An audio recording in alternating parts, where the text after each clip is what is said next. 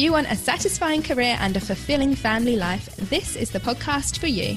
Join me, Joel Lilovich, and me, Lucy Dickens, as we share strategies and advice to help you keep your balls in the air. Welcome to the Juggle Podcast. Hi, everyone. This is Joel Lilovich. And Lucy Dickens. Welcome back to the Juggle Podcast. Today's guest is somebody who I connected with a year or so ago online when I was writing a different blog. And we connected over shared values and goals, specifically around working parents. And she's one of the first people who I met, albeit online, who I felt really understood where I was coming from with what was going on for me at that time, which was trying to understand the shift, the identity shift as who I had become now that I had a baby and that I was still working as well. So we're very pleased to invite Ursula onto the podcast to share some of her message with you. Ursula Tavender is the founder of the UK company Mumbelievable.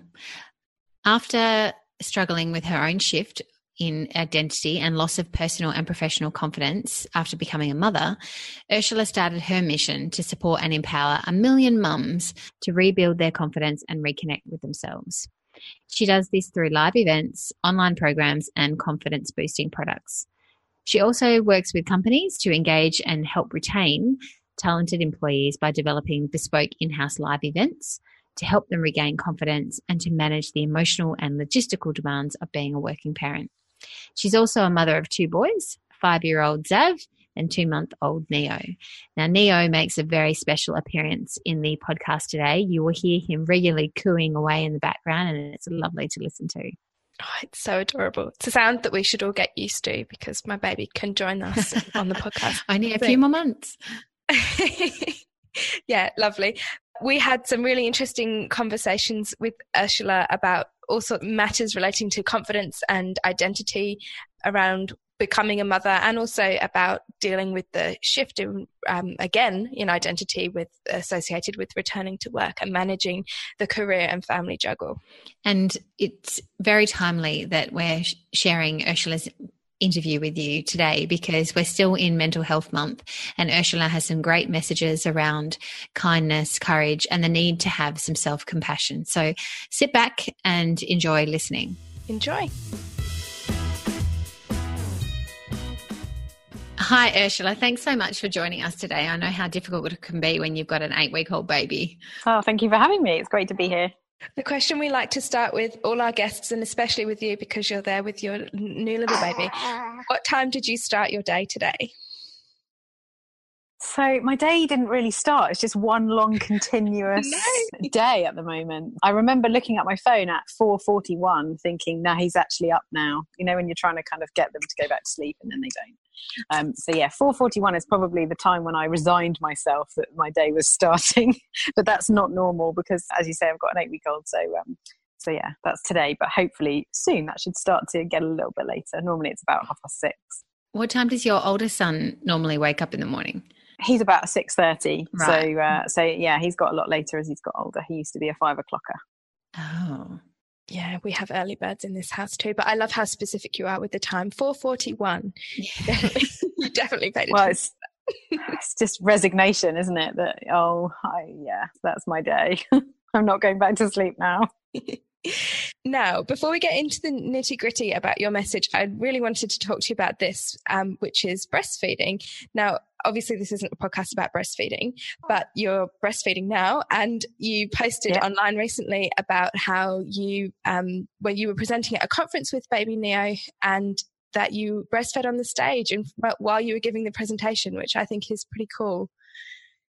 Thank you. Um, that wasn't actually intentional at all. And I didn't do it to make a statement or make a point in any way. I did it because I was invited to speak at this event and I really wanted to do it and I committed to it before he was born.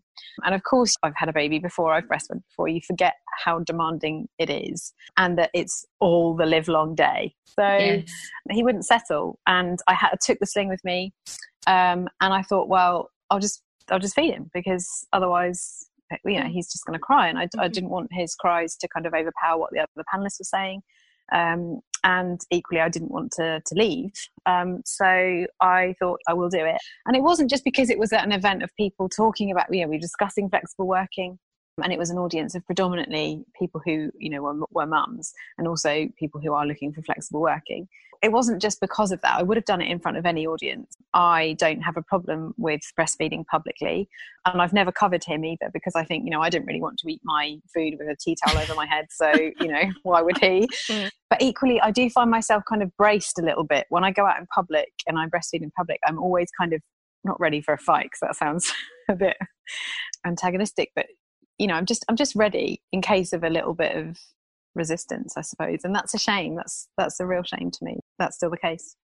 yeah, I can relate to that. I know what you mean about you not doing it to make a statement because it's just normal. It's just your baby who needs to be fed. And yeah. so that's just what you do.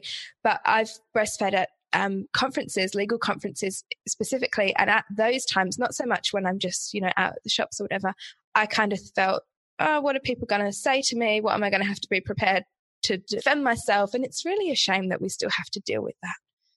Yeah, it is. And and I I haven't come up against that this time at all. I had a few comments last time.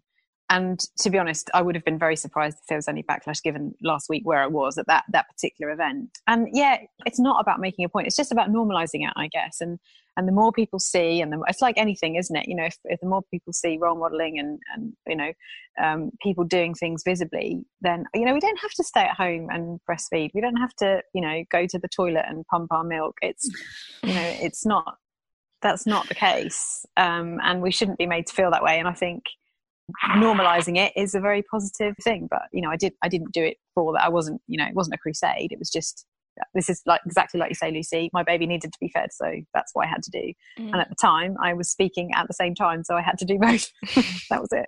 And the ability to breastfeed in public i think comes with having some confidence in yourself as well. You know you have to be able to feel confident enough to be able to say I might get some comments from people, but it's going to be okay and I'll be able to respond to them. And I know that confidence and female confidence is a large part of the message that you um, want to bring to women with your business, Mumbelievable. Um, because of that huge shift that can come when you go from being, you know, a career woman and, and a working person to all of a sudden being that as well as being a mum. So, what do you normally suggest to women who face that confidence challenge after becoming mums? There's a few things, uh, and they're relatively straightforward actually. To begin with, it's to allow yourself the time to acknowledge that actually a massive change has happened. And that's mm. what I didn't give myself at all. So, my first son was born five years ago, and I completely underestimated how much I would change. And my identity shifted completely on its axis. And that's where this whole idea for the blog initially and then the business came from, was because I didn't give myself that time. I just went back to normal. Literally, the day he was born, I got dressed in the hospital and put makeup on because I was that, and that to me represents how little I understood about what was going to happen to me because as much as I tried to prepare for it, I had done a pretty poor job. You know, I'd read all the books about being a parent, but actually looking after myself, I, I was totally unprepared for. And I think, you know, culturally what we do is we we are very skillfully prepared for our exams and our academic success and, and for our professional success. But there's very little in the way of support for how our identity shifts when we become a parent and how we combine that then with all our, all the other aspects of our identity. So the first thing for me is to give yourself the time to acknowledge that a huge change has happened and that that takes time to get to grips with and to get to know yourself and the person that you have become and to be kind to yourself. It sounds very, very ridiculously simple, but it's so hard to do when you're putting so much pressure on yourself and i i don't know if you you guys have found the same but you know uh-huh. as a as a high achieving professional person i have high standards of myself and when i feel like i can't do something that makes me feel weak and it makes me feel like i'm not accomplishing what i want to accomplish and, and being a parent was very much that. I felt like i couldn't settle this baby and i didn't know what i was doing all the time and so therefore I, you know the, the lack of control i found very very hard to deal with. And i wasn't kind yes. to myself about that you know, I was brutal to myself. I was like, mm. come on, you know, you are a capable, educated person who is privileged enough to be able to have this baby, and you can't even get showered before 11 a.m. You know, how ridiculous yeah. is that? And really berating myself for it. So I think time and patience and kindness are the foundations of getting to grips with that shift that happens when we become a parent. And to keep your confidence, right? Yeah, completely. It's very, you know, going back to what I said about, you know, the lack of control. If we don't have control over a situation and we don't feel like we're doing things that we're familiar with, then confidence dips, right? So mm. it's a very logical path then that our confidence is almost shattered when we uh, you know yes. a lot of people find that when when we have children because it's new and it's completely unpredictable and it's unlike any other situation and this is why I think it's really, really a shame that we're not supported more widely as a society when so many of us will have, you know, will undergo this transformation and will have this experience of becoming a parent. And that it's so it's so normal and it's so widespread that so many of us experience the same thing. And yet we don't really talk about it in advance. We talk about it afterwards now, which is wonderful. So we have the support that, of people that are going through the same thing. And I don't really believe that, I don't know if you guys would agree, but I don't really believe that it's entirely possible to logically prepare yourself for the emotional reaction that happens after you have a baby, because obviously the hormonal response and you know every baby's different and and all of that kind of thing. I don't think it's possible to really prepare yourself adequately for and it's brand new. It's not something you've done before like starting a new job and you can kind of get yourself as prepared as possible. But i love that you've mentioned this identity shift and the confidence especially because that is the message that you and I connected over originally when we met yeah. a couple of years yeah. ago. And you and one other person, Kirsten Baus, who's a psychologist here in Perth, are the first two people who I found who were actually talking about this identity shift. And that was what I struggled with the most. And when I found your blog and when I read her book, I was like, wow, finally someone's talking about this thing that we're supposed to pretend doesn't exist because everything becomes all about the baby and nobody cares about me anymore. Um, it's very self-centered but really that's what it's like. But it can feel like that and that's such a tragedy really isn't it? Because you know this baby is an extension of yourself and it's such a privilege to be a parent but it's such a change. And you know we go from being this professional independent person to having somebody depending on us all the time and I can't really imagine many more profound changes in your life that happen so instantly as this, you know, this baby leaves your body and then that's what happens. And it completely alters our identity. And it just takes time to get to grips with that. And it's a very positive thing because, you know, I don't know if you've if you found the same, but my children have taught me more about myself than and about the kind of person that I want to be and who I want to be than anything else which is wonderful, but that doesn't happen immediately. I definitely think that, you know, after you have children, you have to change and grow. And mm. more than likely, it's going to reveal aspects to yourself or create new or uncover aspects that you didn't expect to find. We did an episode recently about not letting motherhood derail your career. And I had a conversation with a woman just today, and she said, I'm, I'm not having kids because I'm really worried about the impact that it will have on my career. So we had a great conversation around the fact that yes, there's going to be some impact on your career, but there are things that you can do and plans that you can make to to minimize those kinds of issues. But in your case, I wouldn't say that motherhood derailed your career, but it totally took it in a different direction, didn't it? It did. It sort of felt like that is what I had to do because I'd left my, I was um, a communications manager for a large housing company in 2012. I left my job and I was struggling to fall pregnant. And I believed that the stress of my job, we'd had a few restructures and, you know, my, my role had kind of expanded each time that had happened. And I didn't feel that it would be possible for me to do my job in the way that it was at the time and have a family. I didn't think the two would be conducive. Not to say that the company wasn't open to the idea of flexibility, because it was, and my boss worked flexibly. The company was amazing, but I felt like I had a choice to make either the job, which I loved, or my future family, which I wanted more than anything. By the end of my notice period, I was pregnant. So it was the right decision to quit. And like I said, I wasn't discriminated against, I wasn't forced out, but I knew there was a choice. So I freelanced PR and comms projects after that, after I left, and while I was pregnant, and um, in the first sort of year after Zav was born um, in 2013. And then I just had this kind of, I wanted more, and I missed being part of a team. I started to mourn my career that I'd I'd um, mm. parked. I hadn't given it up because I'd carried on, but I'd I'd been doing things in a different way.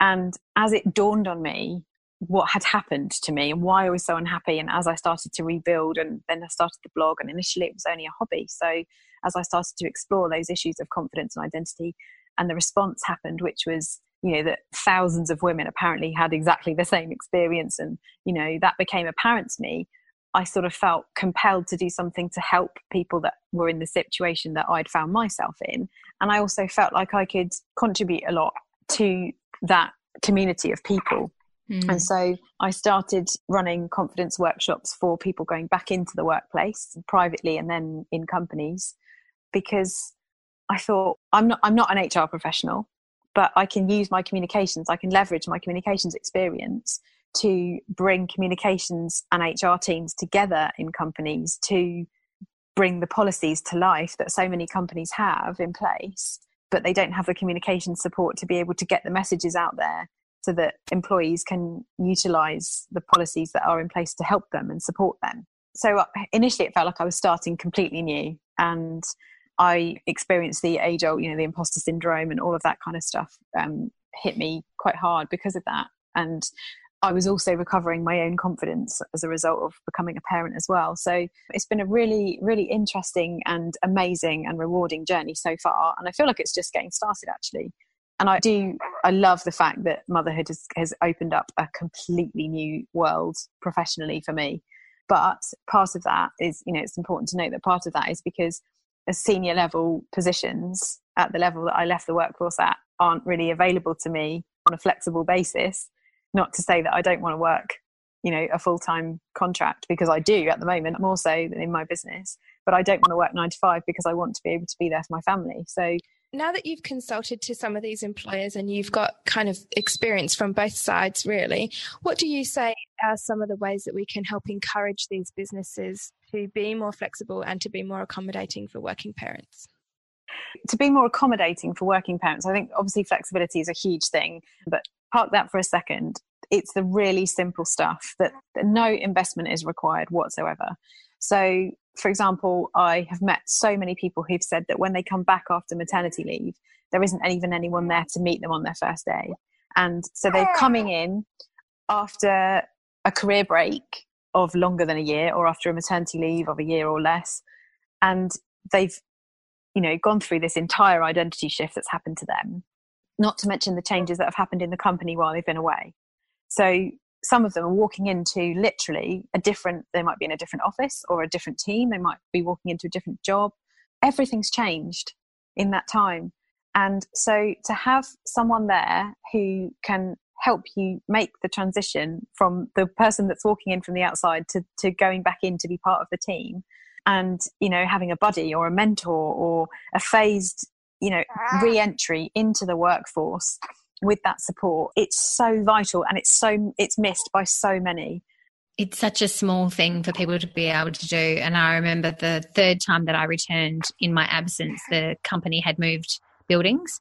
And i think visited the new building perhaps once maybe during that maternity leave.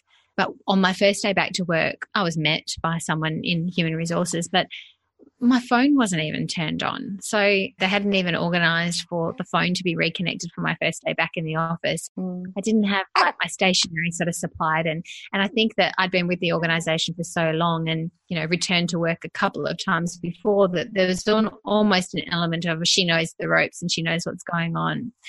And they're just forgetting that fact that every time you return there's changes that are made and there are different needs of someone coming back into the office absolutely. And you've had a different baby. You've had a different experience. You know there could be other issues there that you know it, that you didn't experience before. They all need to be treated as different. You know you're you're absolutely right. And i think that it's personalizing the employee experience isn't it? Yes. And simple things like that and that's just one example of many can go a really really long way to the entire experience of somebody's return and it's beyond that as well. You know it's it the, the return is quite a short seen as quite a short period of time. But the childcare juggle the you know the different phases that the children go into sleep regressions and then you've got you know children starting school and then other mm-hmm. issues that happen as children get older. Um, parents of, of both genders have very different experiences of, of emotional needs and you know the things that happen to them in their families and, and what that means for them professionally and their ability to juggle their career with their family life. So i think you know just generally being more human and and you know the the personalizing the return is is part of that. But from a management point of view, having conversations about somebody's personal life and i think you know lucy in the past we've talked about the you know bringing your personal life to work and to bring your mm. work to life that is so important especially for parents because being a parent gives you so much that you can leverage professionally it makes you a better professional um, in so many ways um, and that i think is underestimated by a lot of companies so so to become more human and to personalize the experience for parents, I think would be probably the, the biggest thing. Oh, and communication. So, you know, while somebody's away, it's happened in companies that I've worked for where um, people that were away from the workplace on parental leave would be left out of staff conferences or um, Christmas parties, that kind of thing, because they're out of sight, out of mind.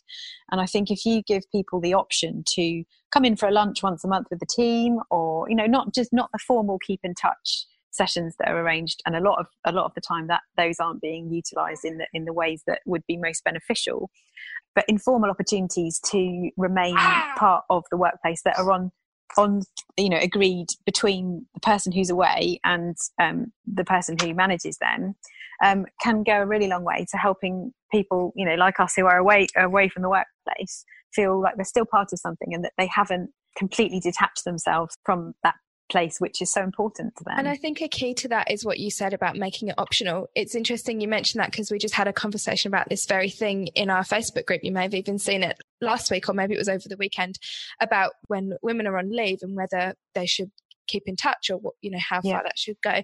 And there were uh, um, arguments for and against but one of the comments was i don't want to keep well in fact a couple of the comments weren't they? I don't want to keep in touch. This is my time with my baby. I've, there's enough yeah. going on in my life and i don't want that added pressure. And i think the point that you make is true which is that we need to just open up the options. You know, we're not saying you must yeah. keep in touch or you must, or we don't want to know you for 12 months. It's just mm. we can have it either way and whatever works for you. And it might change during that time too.